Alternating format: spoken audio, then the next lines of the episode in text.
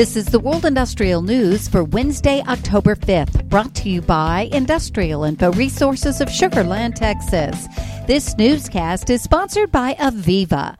Listen to part six of their podcast, How to Leverage the U.S. Infrastructure Bill to Modernize the U.S. Power Grid. Where do the benefits come from? The biggest benefit is keeping the lights on. If you look at some of the mitigation measures we're taking against uh, the, the wildfires. Part of those would be undergrounding transmission lines, which will take years, if not decades. Part of it is putting smaller grids in the local cities where you can generate power for the uh, important, the hospitals, the schools, the uh, police, etc. But everybody needs to have those kinds of functionalities. And so when we start looking at those kinds of functionalities, they'll be supported by more intelligence from the grid. The key is to generate the power we need to implement those functionality. We need to better manage this value, this intermittent power that we get from the solar and the wind, because sometimes the sun just doesn't shine. Sometimes it actually gets clouded. Uh, some, sometimes by smoke, and sometimes the wind doesn't blow. And that's not necessarily at the same time people need power and they don't need power. So this whole thing has to be better balanced. And as I was saying earlier, the grid communicates amongst its members at the speed of light. And so no matter how you think of the political boundaries of the power grid, everything is connected together. And what this bill is clearly showing is that they now realize that not only are all the aspects of the grid connected together, but aspects of other things like water is part of the same equation because water desalination or any kind of purity water takes energy for it to run. Similar on sewer, similar on transportation. So these are all connected. The project that addresses these problems is a very large scope project.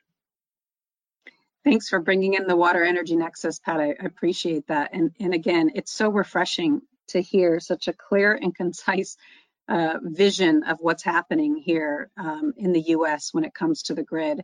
It's it's just it's a remarkable opportunity, as you mentioned, and and and if we can focus on that for a second, Mona, can you walk us through? You know, let's follow the funds a bit. How can companies mm-hmm. capitalize on this bill and modernizing the grid?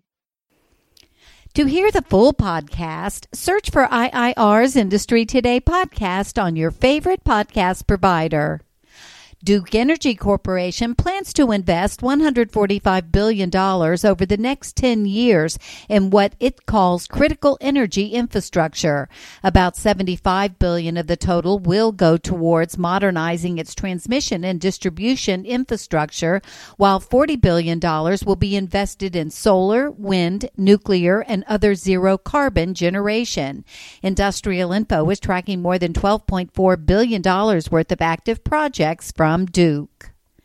The head of the Federal Reserve Bank in New York said softening of crude oil prices through September might not be enough to tame runaway inflation, comments that may be a concern given recent OPEC stimulus. Commodity prices are the main factor behind the spike in global inflation. The latest reading in the U.S. economy finds consumer prices increased 8.3% over the 12 month period ending in August. That's down a bit from previous months and was attributed to a 10.6% decline in the gasoline index used to calculate consumer prices. NextEra Energy Incorporated announced last week it has commissioned the first utility scale facility in the U.S. that combines wind and solar generation and battery storage.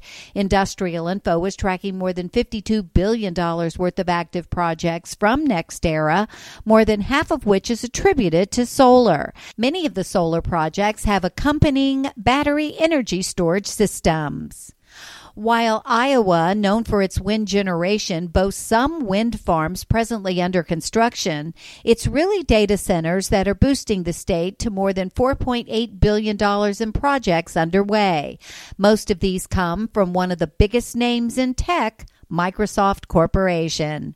And Ireland's established pharmaceutical and biotech sector continues its steady growth with new investments from companies including AbbVie, Ipsen, and Meira GTX. Meira GTX officially opened Ireland's first commercial scale gene therapy manufacturing site, a 150,000 square foot complex in Shannon, Limerick. For details on these and other breaking news, read the full stories at www.industrialinfo.com. I'm Peggy Tuck, reporting for Industrial Info News.